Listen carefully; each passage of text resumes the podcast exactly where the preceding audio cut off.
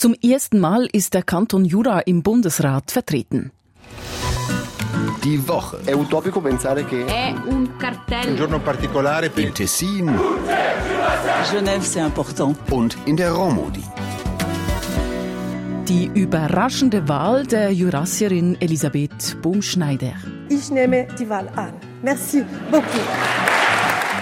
Ja, was sagt die lateinische Schweiz dazu, dass sie im Bundesrat nun mit vier Sitzen übervertreten ist? Dann schwarze Röhre, zwei Jahre Chenery Basistunnel und rote Gefahr, das Tomatenvirus im Kanton Watt. Mein Name Claudia Weber, aus dem Tessin der freie Journalist Gerhard Lob Buongiorno a tutti e a tutti. und aus der Westschweiz Tamedia-Korrespondent Philipp Reichen. Bonjour, cher public. Und eher unüblich starten wir diese Folge mit dem Der Kopf der Woche.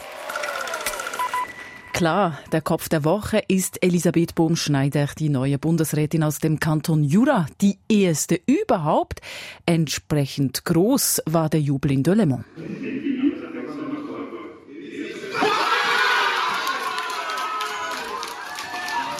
Und auch bei den mitgereisten Jurassierinnen und Jurassiern, die vor dem Bundeshaus waren, war die Freude groß.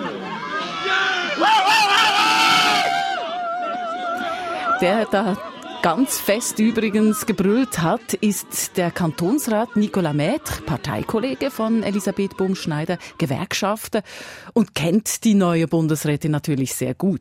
Nicolas Maître hoffe nur, dass er noch ein bisschen Stimme habe, sagte er am Mittwoch gegenüber dem jurassischen Privatradio RFJ.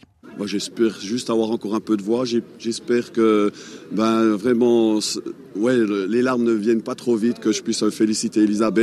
Er hoffe wirklich, die Tränen kämen noch nicht so schnell, so dass er dann Elisabeth noch gratulieren könne.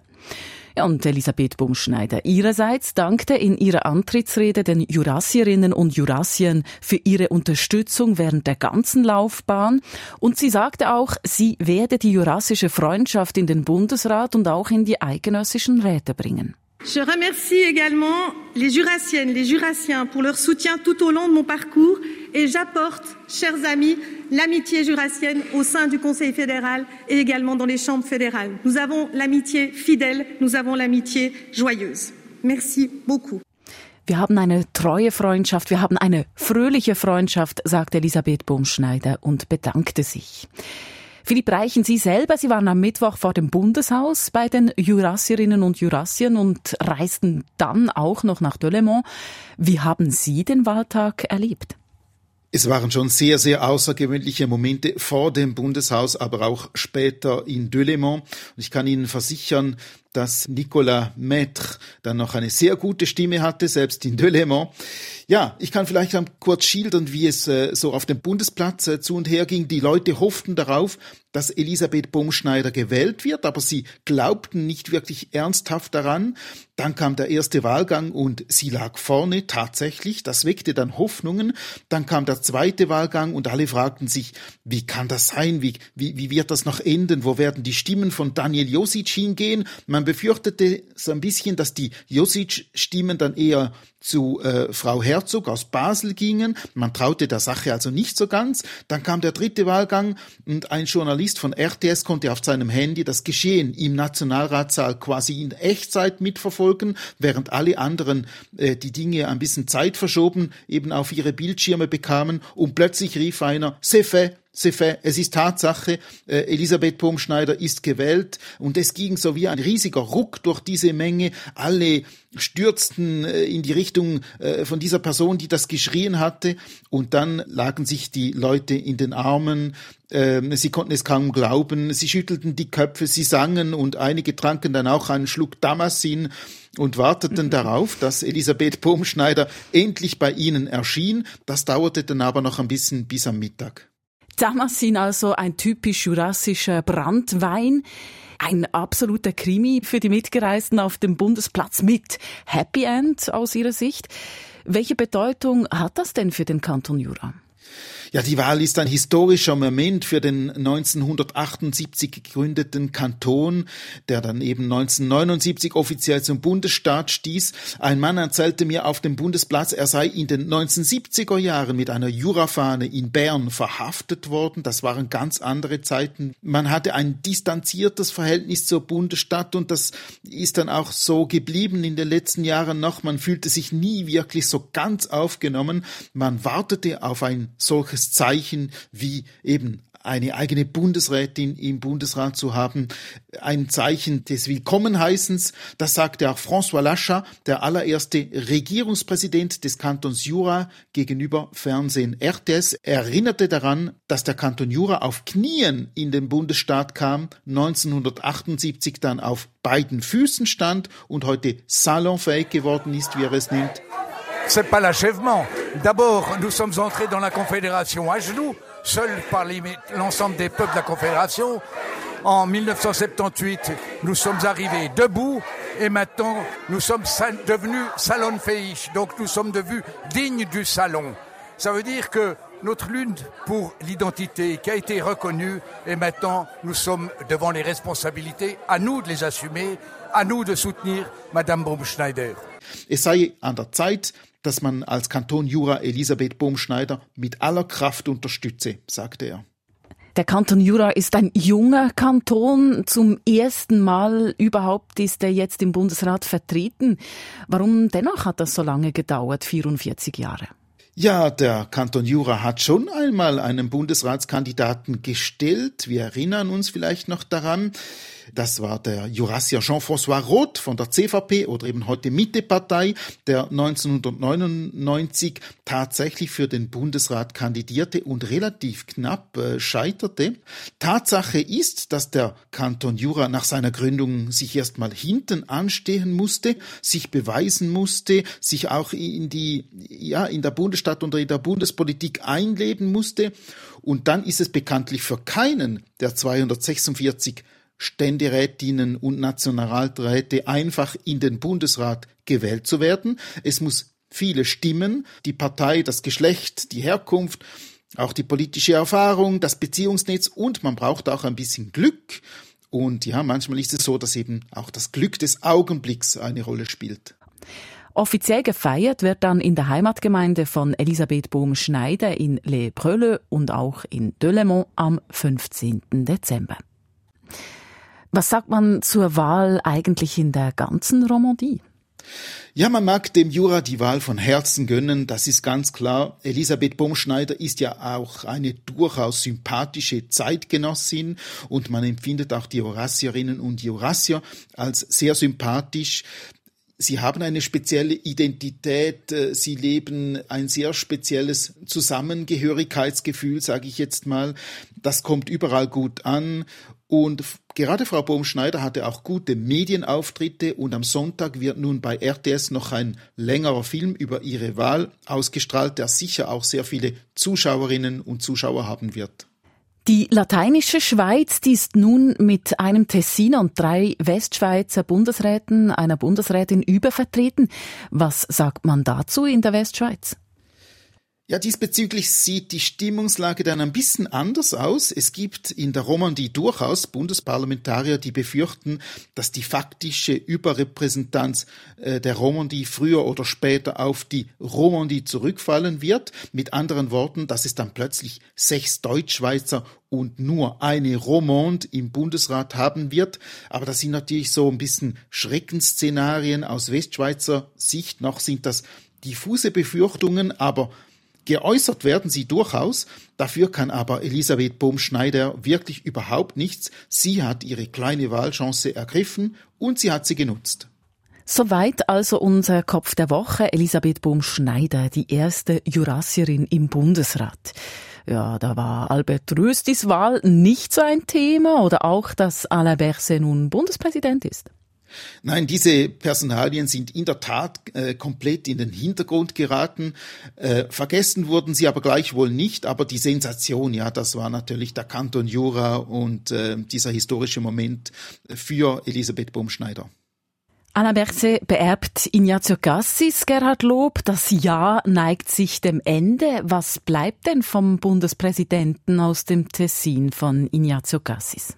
Ja, mein Eindruck ist, dass dieses äh, Jahr als Bundespräsident keine tiefgreifende Veränderungen gebracht hat in der Wahrnehmung von Ignazio Cassis aus regionaler Perspektive, das heißt aus seinem Heimatkanton Tessin, ist kein Schub eigentlich zu sehen. Da gab es am 14. September diese große Feier mit der Zugreise, dem Sonderzug, aber weitgehend unter Ausschluss der Öffentlichkeit, das muss man klar sagen, ein kleines Bad in der Menge auf der Piazza Reforma von Lugano.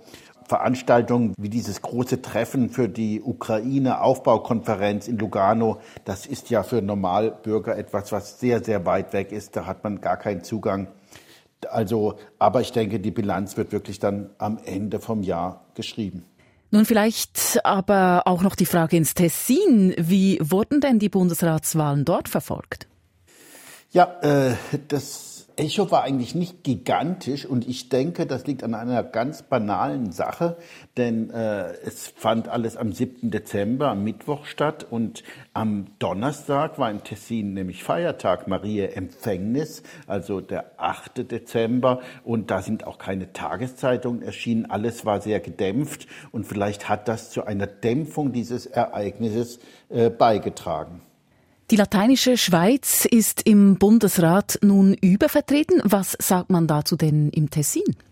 Ja, das habe ich auch erwartet, dass dazu zumindest am Freitag dann verschiedene Kommentare erscheinen oder das erwähnt wird. Aber ich war erstaunt. Eigentlich ist das kein großes Thema. Insgesamt eben äh, die Interpretation dieser Wahl, auch die Wahl von Bo Schneider und auch Rösti wird ähnlich gesehen wie in der Deutschschweiz. Und das Thema ist mehr eben diese Übervertretung der ländlichen Gebiete, was ja durch einen Kommentar im Tagesanzeiger sehr breit ausgewalzt wurde. Und da wiederum fand ich es interessant, dass etwa zum Beispiel die linksliberale Zeitung La Regione dieses Gerede, sage ich mal, von einem schlechten Tag für die Schweiz für vollkommen übertrieben hielt und ja, eigentlich seien diese Wahlen vom Mittwoch ein Triumph der Konkordanz und Triumph de la Concordanza stand dort. Und man müsste sich doch vergewährleisten, dass eine sehr linksstehende Elisabeth Baum-Schneider von einer bürgerlichen Mehrheit gewählt worden sei und nicht etwa die doch viel wirtschaftsfreundlichere Baslerin Eva Herzog. Sowas könne in diesem System passieren und auch auf RSI relativierte der Bundeshausjournalist Pietro Bernaschina die vermeintliche Niederlage der urbanen Schweiz mit diesem Kommentar. Certo la situazione oggi è questa, ma non bisogna farne un dramma, anche perché ogni volta qualcuno può sentirsi escluso e noi svizzeri italiani lo sappiamo bene. Poi questo è il nostro sistema, il Parlamento decide. Man müsse kein Drama aus dieser Situation machen, sagt der Kommentator, denn jedes Mal, bei jeder Wahl würde ja irgendjemand ausgeschlossen und wir Schweizer aus der italienischen Schweiz, wir kennen ja diese Situation zu gut, meint er und spricht darauf an, dass ja auch die italienische Schweiz trotz eines Artikels in der Verfassung zur Zusammensetzung des Bundesrats über Jahrzehnte ausgeschlossen war aus der Landesregierung. Soweit also die Bundesratswahlen und wie sie in der Romandie und im Tessin zu reden gaben. Natürlich vor allem die eher überraschende Wahl der SP-Ständerätin Elisabeth Bohm-Schneider. Ja, und apropos SP, wir haben immer wieder über sie berichtet, über Amalia Mirante. Sie wollte für die SP in den Tessiner Regierungsrat, kam dann aber nicht auf die Liste der SP. Ständerätin Marina Garoppio schaffte es hingegen auf die Liste und neben Garoppio hat die Kantonalpartei auch den erst 21-jährigen Studenten Yannick de Maria, ein Vertreter der Jungsozialisten und Aktivist der Klimajugend, als Nachwuchskandidaten nominiert. Amalia Mirante blieb außen vor.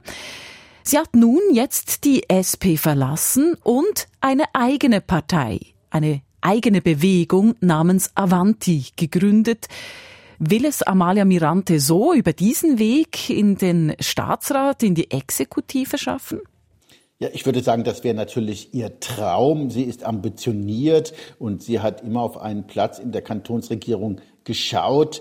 Doch die Namen für die Listen, nämlich Staatsrat und Großer werden erst im Januar bekannt gegeben. Diese Woche hat diese neue Bewegung erstmal sich inhaltlich vorgestellt, ihre Vision von einer modernen Sozialdemokratie, die nicht ganz so weit politisiert wie die offizielle SP, wie auch Amalia Mirante gegenüber RSI klargemacht hat. Dal nostro punto di vista quest'area politica, questo spazio, questo, questa socialdemocrazia non trova un, un partito, un movimento, un, qualcosa che possa raccogliere questo voto e quindi noi cerchiamo questa rappresentanza. Ihrer Meinung nach gibt es keine politische Repräsentation, keine Partei, die eben dieses Denken aufgreift, eine Heimat sein kann und das wollen Sie jetzt bieten. Politisch weniger links, gibt es noch andere Unterschiede? Ja, interessant ist eben, dass einiges erinnert ein wenig an die Fünf-Sterne-Bewegungen in Italien, Cinque Stelle, nämlich mit Basisabstimmungen über die Social Media im Internet bei den Mitgliedern oder den Interessierten. Und äh, es ist natürlich interessant, dass hier eine klare methodische Positionierung vorliegt, nämlich gegenüber dem Stil, den wir gesehen haben jetzt bei der SP, wo ja eigentlich ein wenig alles von oben vorbereitet entschieden wurde und die Parteileitung eigentlich im Groben immer den Kurs vorgegeben hat, auch wenn es am Ende dann Delegiertenversammlungen und Kongresse gab. Die Methode also soll auch hier den Unterschied machen. Und wie aussichtsreich ist denn Avanti? Nun, ich denke, es wird wirklich schwer werden für Sie und auch die Personen, die jetzt an Ihrer Seite stehen. Aber sie dürfte auch einige Stimmen sammeln, bei denen, die sie unterstützen, die nicht aus der linken Ecke kommen, sage ich mal, äh, weil die vielleicht diese Liste dann nutzen werden, um der SP eins auszuwischen. Aber auch bei der Bewegung selber macht man sich keine Illusionen, dass da jetzt massiv Stimmen kommen werden. Das hat auch Evaristo Roncelli deutlich gemacht, der ja von der SP als Vizepräsident zurückgetreten war. Quindi se il progetto piacerà, attirerà dei voti, se non piacerà eh, verranno votati i partiti già esistenti, quindi si tratta di mettere in confronto e di creare un po' di sana concorrenza che secondo noi può portare solo qualcosa di positivo. Hier sagt Evaristo Roncelli gegenüber RSI, der frühere SP-Vizepräsident und jetzt bei Avanti dabei, dass es einen gesunden Wettbewerb eben gibt jetzt auf der linken Seite und man werde sehen, wenn es den Stimmbürgerinnen und Stimmbürgern gefalle, dann werden sie eben gewählt und sonst würden sie ihre Stimmen auf die traditionellen Parteien verteilen. Und wir bleiben gleich im Tessin. Zwei Jahre Chenery-Basistunnel. Am 13. Dezember 2020 zum Fahrplanwechsel wurde der Chenery-Basistunnel damals in Betrieb genommen. Das letzte große Bauwerk der Alpentransversalen nähert. Der Kanton Tessin und die SBB haben nun Bilanz gezogen. Der Chenery bringt nicht nur für den Fernverkehr Vorteile, sondern sorgt zum Beispiel auch für schnellere Verbindungen zwischen Sopra und Soto Chenery, also Lugano und Lugano. Was hat denn der Chenery nun konkret gebracht? Ja, er hat, wie erwähnt, insbesondere die Fahrzeiten erheblich reduziert zwischen dem Nord- und Südtessin. 30 Minuten, Lugano, Locarno. Ich bin heute immer noch ein bisschen erstaunt, wenn ich in den Zug sitze und nach Lugano fahre von Locarno, dass das so schnell geht. Die Fahrzeit hat sich halbiert praktisch. Gleichzeitig mit diesem Ceneri-Tunnel hat ja der Kanton Tessin massiv in, die, in den öffentlichen Verkehr investiert, in eine Erhöhung der Frequenzen. Es fahren viel mehr S-Bahnen. Aber es muss auch gesagt werden, natürlich kam diese ganze Offensive, diese fiel in eine Zeit, die ja geprägt war durch die Pandemie, als eben die Menschen wenig den ÖV genutzt haben. Das zeigt sich auch in den Zahlen, auch wenn es jetzt aufwärts geht. Aber der kantonale Verkehrsdirektor Claudio Zali hat gegenüber RSI eben auch erklärt, dass der Ceneri-Tunnel nun endlich erste Früchte trägt. Finalmente, e sottolineo finalmente, l'offerta molto potenziata di trasporto pubblico eh, voluta in concomitanza con, la, con, l'apertura della galleria di base del Ceneri inizia a dare i frutti sperati. Mi ricordo che ai tempi dichiarai mi aspetto una crescita nell'ordine delle due cifre, poi invece è andata diversamente, ma adesso ecco, spero che questi dati si consolidino e ci siano crescite ancora maggiori in futuro. Il potenziale è ancora tanto. Sali erklärt hier, dass er damals auf ein Wachstum im zweistelligen Bereich gehofft hatte, mehr als 10 Prozent. Das sei nicht so eingetreten aufgrund der Pandemie, aber das Potenzial sei eben groß und er hat große Erwartungen, dass dieses Potenzial auch demnächst genutzt wird. Ja, wie viele Züge verkehren denn nun täglich durch die Rühre? Ja, das ist wirklich ziemlich eindrücklich. Man muss sich vorstellen, dass diese Bahntunnel sind ja zwei Röhren, also Nord-Süd, Süd-Nord, pro Tag im Durchschnitt von 290 Zügen befahren wird. Und davon sind 154 S-Bahnen Tilo, also die den ganzen S-Bahn-Verkehr auf dieser Achse bestreiten. Man muss sich auch vorstellen, dass in diesem Tunnel eben ein Mischverkehr ist, den es sonst in keinem anderen Nährtunnel gibt, nämlich S-Bahn, Fernverkehr und Güterverkehr. Abbiamo osservato che nel mese di ottobre Tilo, come aveva già detto, hanno, ha trasportato circa 70.000 persone al giorno, quindi questo è un dato importante, ma non ci sono solo i Tilo, ci sono altri treni che portano persone all'interno del nostro cantone e questo fa ben sperare, cioè la gente prende il treno, prende il trasporto pubblico in modo molto importante.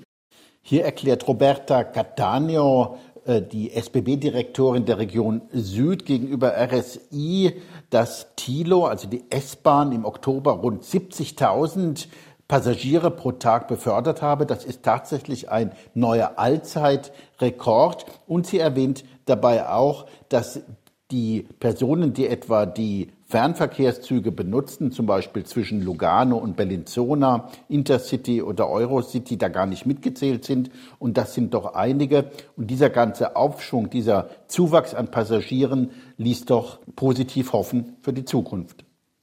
Also kann man sagen, gut unterwegs, aber Ziel nicht erreicht. Ja, das lässt sich vielleicht doch so gut zusammenfassen. Wie erwähnt sind die Vergleichszahlen etwas schwierig wegen der Covid-Pandemie. Und äh, ich äh, rufe auch etwas zu Vorsicht auf, weil natürlich die Zahlen von 2019 jetzt erreicht und teilweise übertroffen werden. Aber man auch immer die Investitionen sehen muss. Der Kanton Tessin gibt jetzt 100 Millionen Franken im Jahr für die Förderung des ÖV aus. Und wir sind auf dem Niveau von 2019. Also die ganz großen Zuwachsraten fehlen noch. Claudio Zali hat übrigens in dem Gespräch, aus dem wir vorhin einen Ausschnitt gehört haben, auch eingeräumt, dass sich wahrscheinlich der Modalsplit nicht großartig äh, verändern lässt. Also die Straße wird auch in Zukunft in Tessin den maßgebenden Anteil in der Mobilität haben. Und zum Schluss noch ein Thema, das in der Westschweiz zu reden gibt. In der Watt ist nämlich ein Tomatenvirus ausgebrochen. Für Menschen ist das Virus harmlos, greift aber Tomaten, Peperoni, Auberginen und bestimmte Unkräuter an. Die Behörden schlagen Alarm. Wie gefährlich ist denn dieses Tomatenvirus? Ja, die Behörden sind über dieses Tomatenvirus beunruhigt, sonst hätten sie auch nicht so offensiv informiert. Jordanien-Virus heißt die Krankheit übrigens, so nennt man sie umgangssprachlich und soll aus dem Nahen Osten, aus Jordanien selbst, aber auch Israel in die Schweiz eingeschleppt worden sein. Alexis äh, Dubu von der Interessengemeinschaft Landwirtschaft der Zukunft sagte gegenüber Radio RTS, in Anbetracht der aktuellen Situation mit den weit verbreiteten großen Monokulturen in Gewächshäusern und der Spezialisierung der Landwirtschaft scheint dies eine große Gefahr für die betroffenen Landwirte und Gemüsebauern zu sein. Effectivement, au vu de la situation actuelle des, des grandes monocultures très répandues sous serre et de la spécialisation de l'agriculture, ça paraît être un danger qui est important pour, pour les agriculteurs et les maraîchers concernés. 2021 wurde die Krankheit in der Schweiz zum ersten Mal festgestellt, und zwar im Kanton Thurgau. Fälle tauchten aber auch in den Ländern Deutschland, Italien und Großbritannien auf. Was sagen denn die betroffenen Bauern und Bäuerinnen in der Watt dazu? Ja, die meisten haben, wie wir auch, noch äh, kaum etwas von diesem oder sogar noch nie etwas von diesem Jordanien-Virus gehört. Unternehmen kann man dagegen sowieso nicht viel offenbar. Die Pflanzenschutzbehörden empfehlen, die Kulturen regelmäßig zu desinfizieren und wenn Tomatensträucher von der Krankheit befallen sind, dann soll man, ja, dann muss man sie vernichten.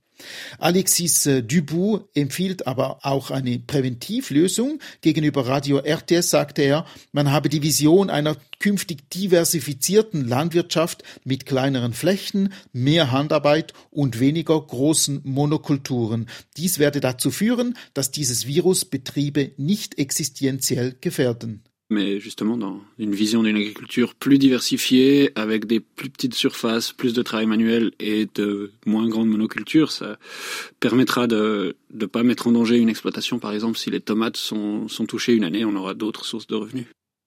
Wenn das Virus die Tomaten in einem Jahr befalle, werde man andere Einkommensquellen haben, so Landwirtschaftsexperte Alexis Dubout. Man muss aber auch sagen, dass natürlich äh, dieser Alexis Dubout äh, dafür plädiert, eben ganz anders Landwirtschaft zu betreiben als bisher. Also es geht dann nicht einfach nur um ein paar einfache Änderungen, sondern um eine grundsätzliche Veränderung. Gut, aber jetzt ist ja nicht gerade die Saison, Tomatensaison. Warum informieren denn da die Behörden ausgerechnet jetzt? Ja, das Wattländer Pflanzenschutzinspektorat überwacht die Kulturen das ganze Jahr über, also auch im Winter und natürlich insbesondere die Monokulturen in den Gewächshäusern. Das ist deren Aufgabe. Anfang September stellte das Inspektorat bei einer Probeentnahme das Jordanien-Virus fest, rief eine Arbeitsgruppe äh, ins Leben und traf mit dem betroffenen Gemüsebauern Sofortmaßnahmen, damit sich das Virus nicht ausbreiten konnte. Wenn ich aber jetzt eine solche verseuchte Tomate, Peperoni oder Aubergine esse, dann ist das nicht schlimm. Nein, für den Menschen ist das nicht schlimm, glücklicherweise äh, muss man sagen, aber wirtschaftlich ist das für die Produzenten natürlich nicht gut. Sie können schlicht äh, keine Produkte mehr verkaufen, eben diese befallenen Produkte nicht mehr verkaufen, weil dann die Tomaten braune, runzlige Falten bekommen, Flecken bekommen, sich also die Farbe der Haut verändert und die Tomate unansehlich ist. Aber, aber sie ist noch genießbar also die Tomate sieht unaussehlich aus und irgendwann geht dann eben auch die Pflanze kaputt. Merci beaucoup, Tamedia Westschweiz-Korrespondent Philipp Reichen und grazie an Gerhard Lob, freier Journalist im Tessin. Grazie a voi, alla prossima. Merci et à la prochaine. Ich bin Claudia Weber.